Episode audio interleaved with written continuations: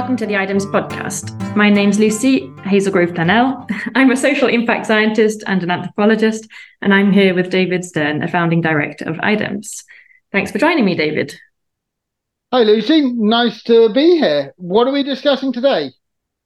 The topic for today is IDEMS' views on agriculture. So, IDEMS and agriculture. I think we don't have views on agriculture, but anyway, yes. well, yes, perhaps what we'll end up discussing is why IDEMS doesn't have views but works in agriculture or yes, on agriculture. We, no, we do. We, we care deeply about it, but we work with experts rather than being experts. Yes. I think is really one of the key things that we're supporters of people who work in agriculture, much more than we are specialists ourselves. Okay, great. So agriculture fits into the development side that I- IDEMS is interested in. Absolutely. And especially in the in the innovations for development. Yes, absolutely. I mean, at the heart of a vision for what a future could look like. What does development look like in the future? Not just for low resource countries, but also I love in the sustainable development goals, the SDGs, I love the fact that this requires all societies to change. And if you look at one of the ways in which so called developed societies need to change, it includes the idea of sustainable agricultural systems and food systems. Well, exactly. So yeah. we're recording this as there's the uh, the COP28 at the moment, and yeah. I was just looking up in the UK. Apparently, in the last 30 years or something, the agriculture sector has fairly consistently been the fourth largest emitter of CO2. Yes. So there's even there, there's a huge challenge. My, my wife is from a small village in northern Italy, and she talks about how decimated their, their agricultural system has been because of the loss of hedgerows, the loss of biodiversity, which has come, you know, from different land uses and so on. And the fact that actually now, whereas before these were farming communities, now the farming is basically not profitable. They have highly mechanized farming, which isn't profitable. Yeah. And it's something where the livelihoods of farmers has gone through. This is in high resource environments, and this is a wealthy part of Italy, and, and it is a part where there is profitable agriculture because it makes prosecco around there, and so there is some agriculture there which is highly profitable. But even that, even the prosecco industry is plagued by problems in different ways, Mm-hmm. And it's just the nature of our food systems do mean that it's all very complex. And of There's, course, what you're saying also reminds me of a film, a French film. I think it's from 2015 called Au nom de la terre, in the name of the land. And in that film, it showed, it highlighted basically all of the problems that normal agriculture, that normal farmers face. And because the whole system is all messed up, people get into debt. And then apparently, uh, back in 2015, approximately one farmer committed suicide every day because of those problems. Um, and again, so that's in Europe. And this is in Europe. And a lot of our work is in really low resource environments where mm. these problems are exasperated in other ways. And so our reason for, for caring deeply and trying to support people who, who know about agriculture, I have some expertise, but I really am not very good at agriculture. I, you know, I don't know, green fingers, green thumbs, whatever it is. You know, I'm not very good at this. But, but you have really... a really interesting history and connection to agricultural research. Would you like to say yeah. a bit about that? Well, I mean, it's over 10 years ago when I started going and sitting in a room and saying, I know nothing about agriculture, I'm a mathematician. But with 10 years of doing that, I know a little bit about agriculture now. I've sort of gradually picked up quite a lot along the way. And I have so much respect for all the different people I've worked with. And I've had the fortune to be working with world experts in their fields, working in all sorts of different environments. And the main thing that I've taken away from my experiences is man, it's hard. It's a really, really complex problem. Oh, I love complexity. I think that's been coming out a lot. Yep. So this is the point that in some sense, as problems go, agriculture in general is is one of the toughest topics I've ever had the privilege of engaging with. Mm. And there's no I would argue there's no easy solutions that I've ever seen. Anyone who's come forward with a silver bullet, bullet solution, as soon as somebody in the know talks to me about it, they say, well, okay, but. Mm. in this context or in that context, that's not going to work because, and it's not great because, and, and so on. This complexity, it isn't to say that there aren't good things out there. It's just this is a really, I mean, it's this the essence of pretty much all human life. Well, so exactly, just to say that a lot of our work is with smallholder farmers, yeah. people who, well, it's not with those farmers, but it's people who do research about supporting those farmers. And these are subsistence farmers, then who they may sell a bit, but a lot of it is actually for their own sustenance. And, and that's where, in that context, the power of the agroecological movement and agroecological ideas for smallholder farmers and farming communities, which is what I think is really important. It's not yeah. just individual smallholder farmers, it's when they're together in communities and how those communities operate, who they grow for, what they grow, and so on, and how they become. Sustainable is not the right word because there's all sorts of things about sustainable agriculture and so on, which don't align necessarily with this. But mm. this idea that in if you want vibrant rural communities, agroecology is obviously a key part of that. Not in competition with anything else, but just because it looks at the whole system. It looks at the environment, it looks at the community, it looks at the society, and it looks at the agriculture itself and how it is productive in that context. And this is one of the problems with agriculture in the past and monoculture I think, isn't it? That it doesn't look at that whole system. And that's what makes it interesting. well, that's what makes it interesting for us to work on because it is systematic. Absolutely. It's bringing in that complexity. Mm-hmm. But, you know, there are other people who are doing other really interesting work, which I have a lot of admiration for as well. And this isn't in competition necessarily with the agriculture, agroecology side of the smallholder agricultures. But there's other people I have a lot of respect for who say, well, the future of agriculture isn't smallholders because of urbanization. Ah. If we have urban populations, if you've just got smallholders doing subsistence agriculture, who's feeding the cities? And yeah, that's, a really important point. Yeah. This is also a vision of the future. Where are people going to live in the future? Are we looking at urban futures or are we looking at rural futures or are we looking at a mixture of both? Mm. You know, a lot of the agroecology ideas can be applied to these bigger systems, which include cities. But actually, a lot of the communities pushing that movement are thinking about rural communities. And so, this idea about what vision do you have of the future? And for people who have an urban vision of the future, well, that leads to very different priorities. We don't know whether it leads to very different solutions. I've just not engaged with those questions enough to really understand what that vision of an urban based agricultural systems. Oh, there's, there's some really interesting aqua. Yeah. Is it called aquaponics? You know, when people sort of yeah. grow plants out of water or something. Yeah, exactly. This is one of the cases where when I started talking to this with some real experts, they said, "Yeah, I can understand in small urban environments." Or in cases where you don't have good soil, how that is a really interesting thing. But the whole point of soil is do you really want to cover over your good soil and just ignore it? Soil's amazing. It soil is. what makes agriculture fantastic. Now, that's not to say that you can't grow without it, and there aren't contexts where you shouldn't. You know, going to Mars. I have a feeling that aquaponics could be extremely valuable in that context where your soils might not be adapted in that context. But that's a whole different ballgame.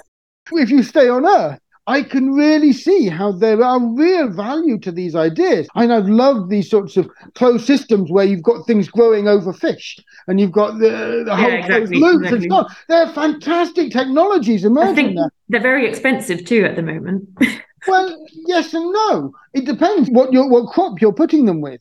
If you're going to grow strawberries like that, strawberries is a pretty high value crop. If you wanted to grow maize like that, maybe it's not such a good idea. it's, it's, but this is why it's so complex. This is why it's such an interesting subject area. And I don't have any of the answers. I'm not an expert. I have built up quite a lot of experience just talking to experts. And, and I really value that. And what I am to experts though, I mean these are researchers in agriculture who we mostly work with Well, those are some of the experts, but the biggest experts I've ever met are farmers themselves. Right. in, oh, it's been amazing going in and talking to. I, my favorite example was this, and and you know, I'm, I'm I, I was with some of these international researchers who I consider real experts, and I had the privilege of going and driving with them into a really rural part of Niger in the middle of nowhere. Okay. Uh, and one of them was actually a minor celebrity because her varieties of millet had helped all the farmers. And so everybody knew her name because they all valued the varieties the participants had grown. And she'd be working. And so she was a minor celebrity in this village in the middle of nowhere. And we drove through the village. And as we were driving through, there was this funny weed growing everywhere that I didn't recognize. So I said, What's that? And the researcher said, Oh, that's just a weed. Said, Look, it's everywhere this is in a country where in a part of the country where not much else grows i think too and it's niger is you know I'm, I'm privileged to have grown up in niger. I love it. It's a fantastic place.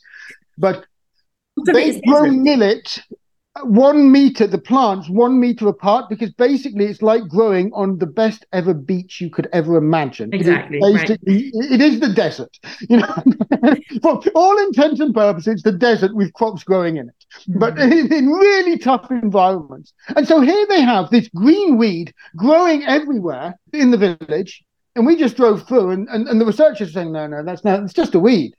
Wait a second. You know, these guys, if it was a weed, they wouldn't let it grow like this. And so we said, well, we'll ask a farmer. And so when we went and we met the farmers, they helped me ask them. And basically, my understanding is limited, so I apologize for the paraphrasing.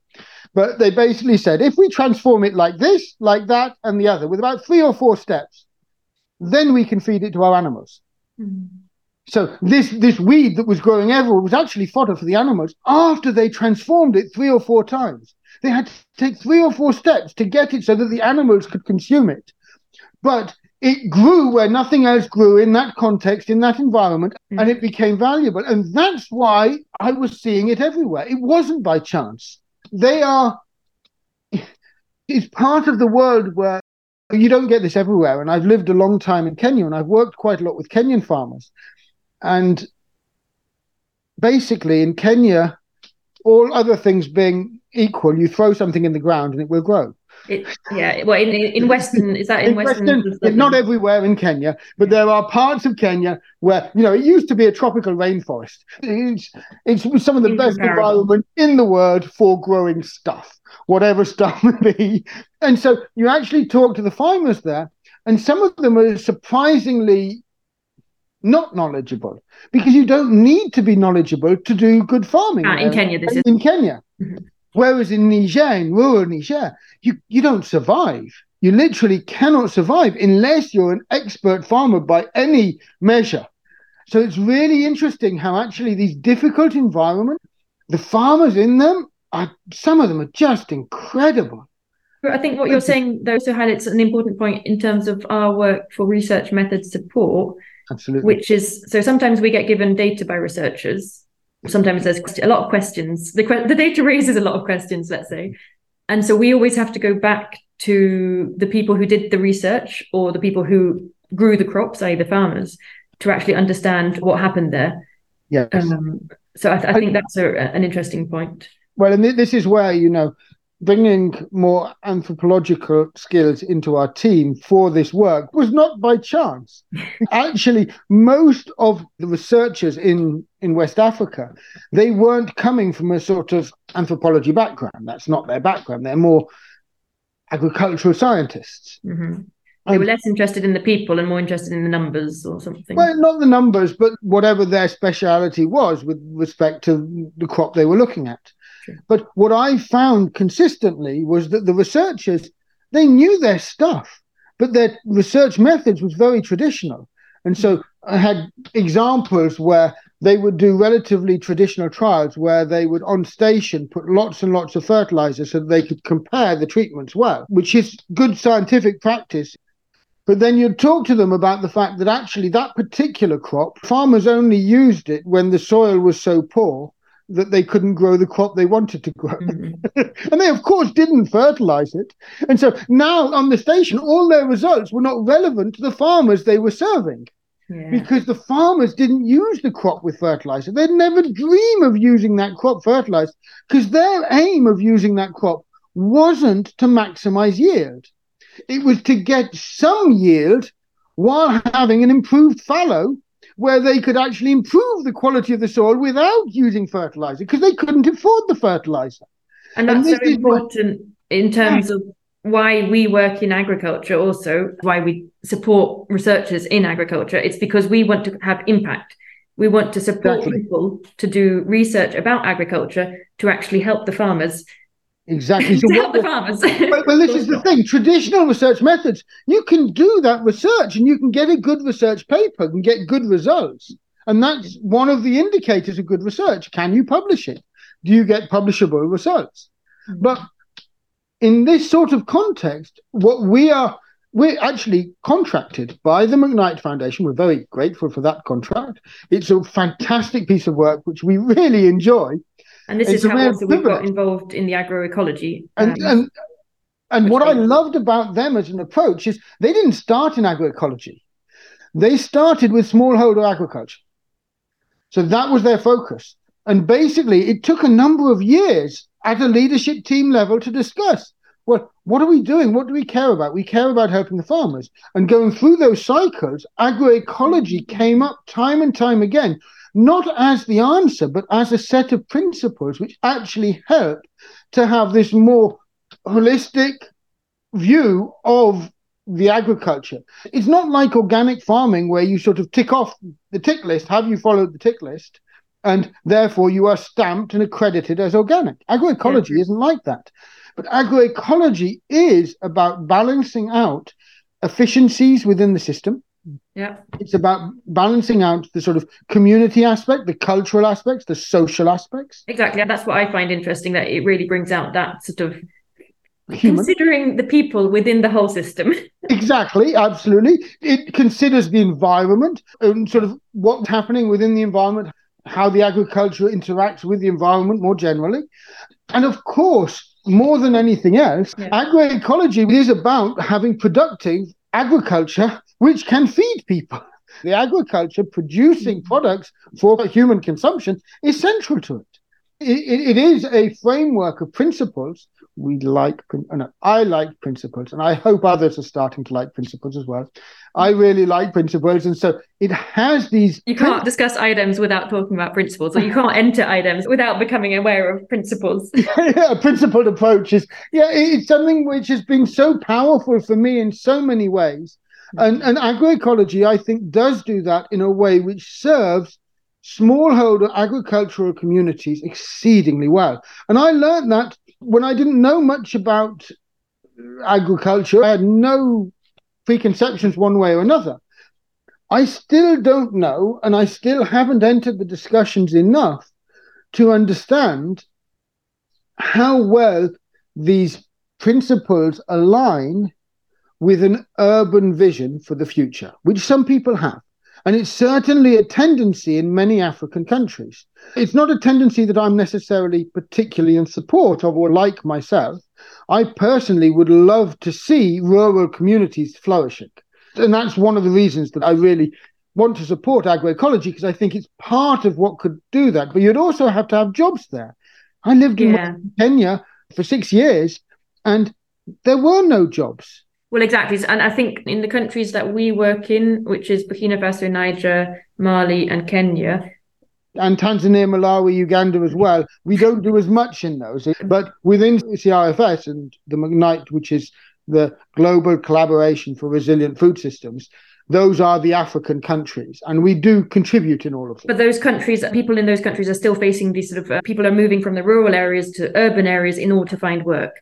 Urbanization is huge in all of these contexts, mm-hmm. not necessarily at any given point in time, but if taken over time, it is the continued trend. There is the emptying of rural communities in different ways, the aging of rural communities. So, this idea of what a sustainable rural community would look like, that's something I'm really interested in.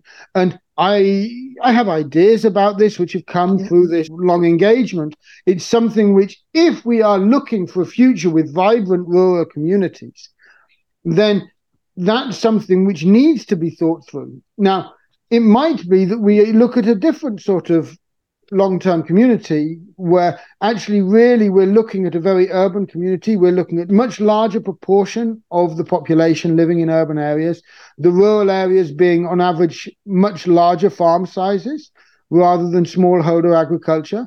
That's happened in a number of countries and it's happened successfully. Well, even during the pandemic in Europe, we saw lots of people growing tomatoes and things in their houses, partly as something to do. Um, but also, I mean, it showed that the possibilities of having more agriculture in cities. But I think also in the pandemic, you saw lots of people moving back to rural environments, leaving yes. the cities, going back to rural environments. So you did see the potential that even in urban countries, uh, urbanized countries, there could be a tendency to go back.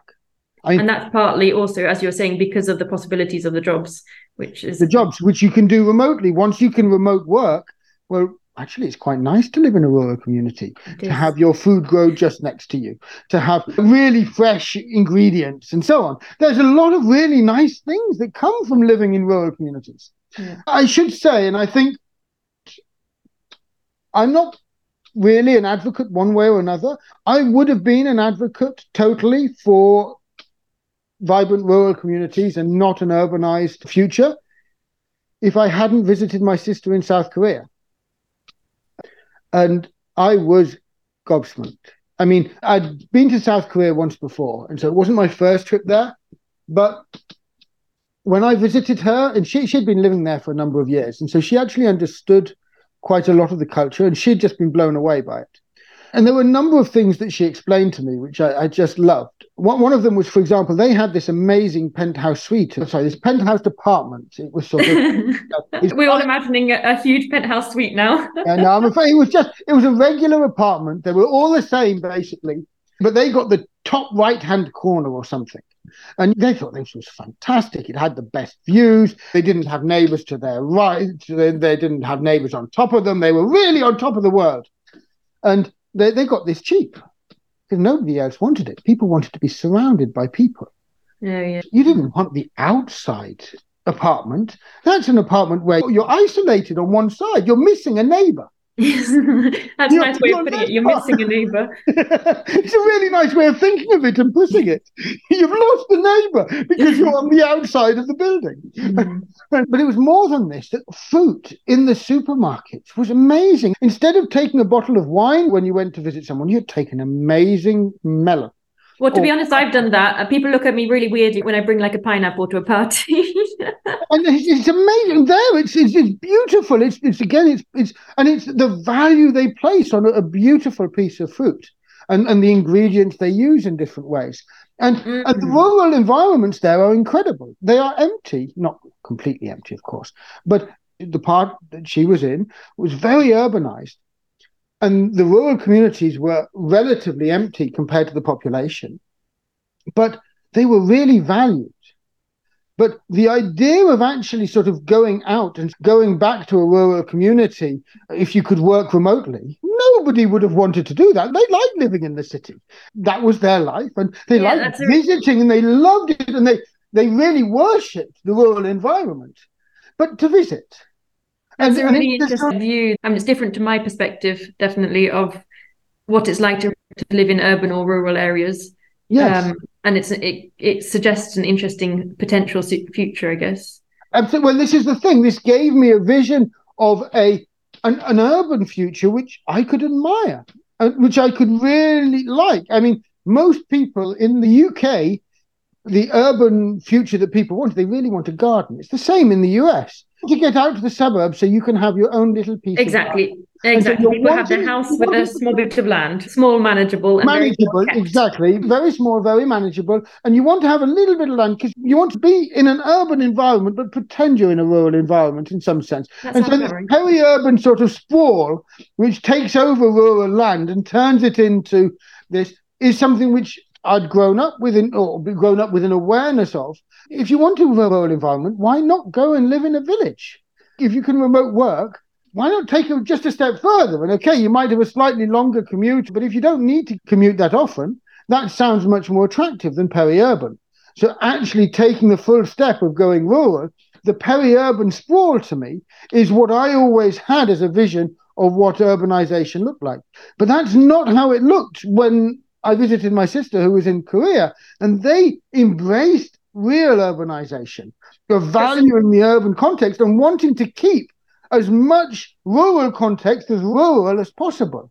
And what I've seen though amazing. in what I've seen in Niamey in Niger yeah. is sort of people have compounds and then they have some they have some animals within those compounds.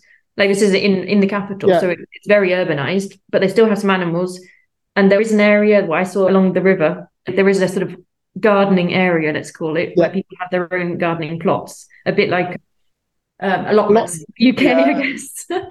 yes, and I, I I have no problem with this idea of urban agriculture in all sorts of different ways. is really exciting and very interesting as part of the future.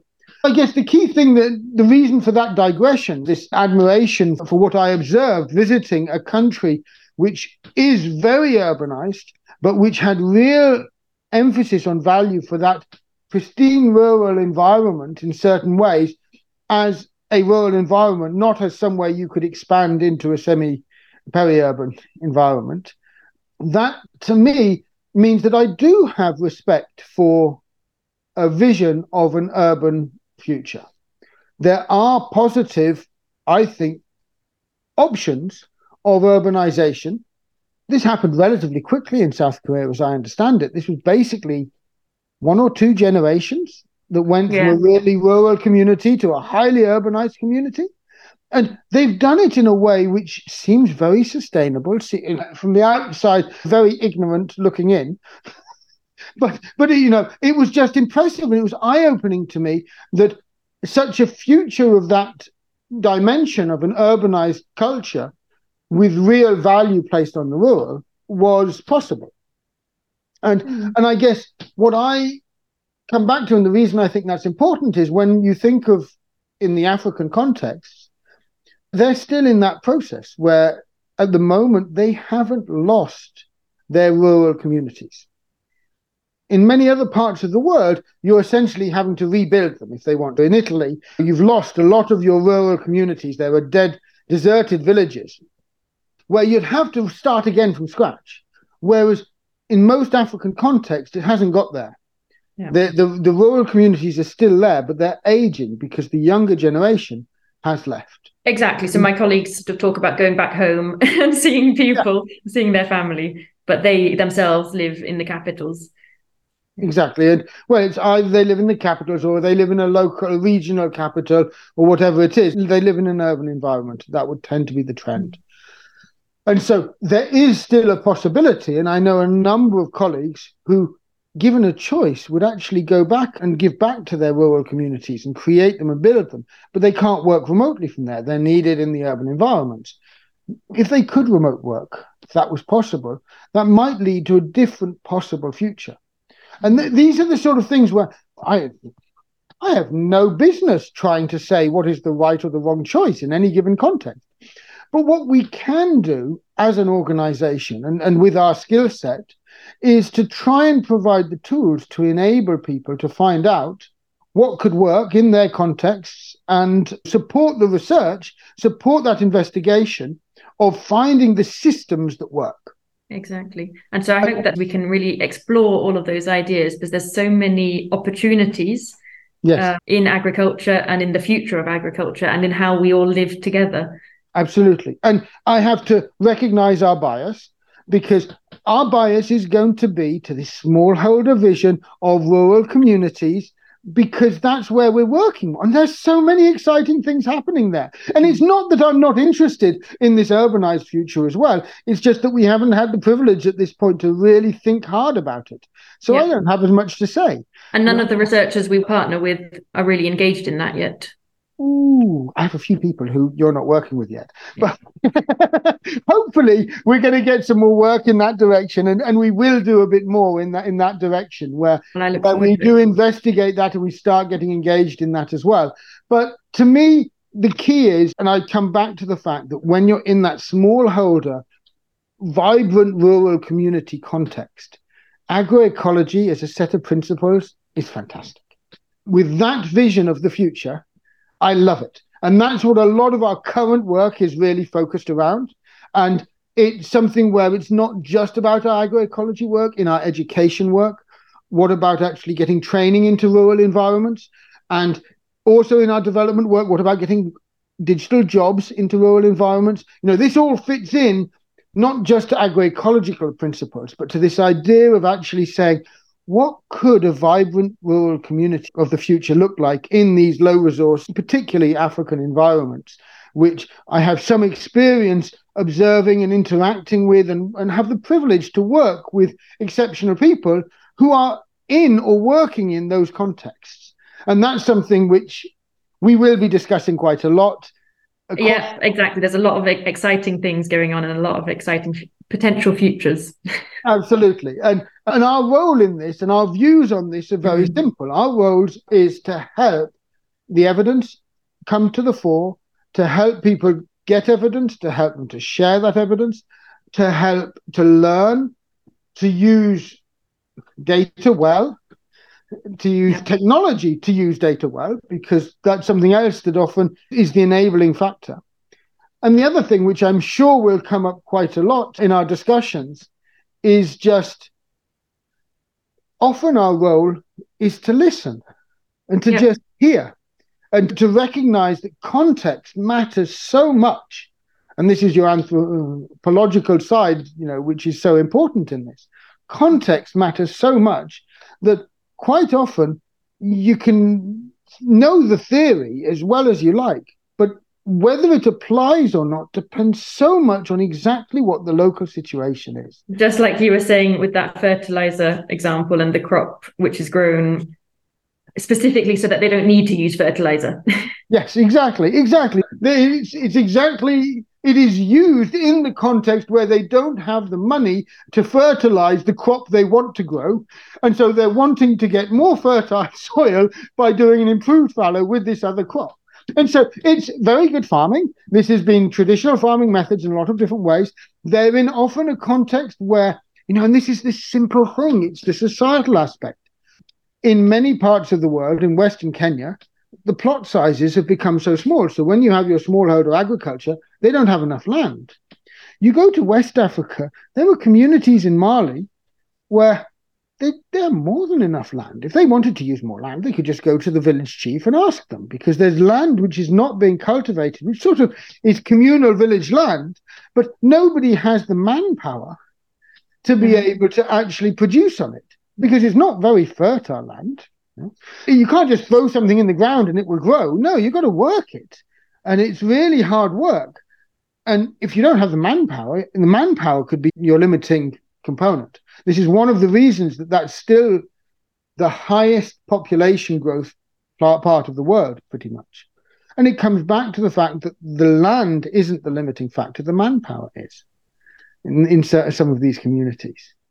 Now, of course, you could look to mechanization, but if you're not getting very much money back on what you grow because you're not getting very high value crops, what you're getting is you're, you're feeding mouths.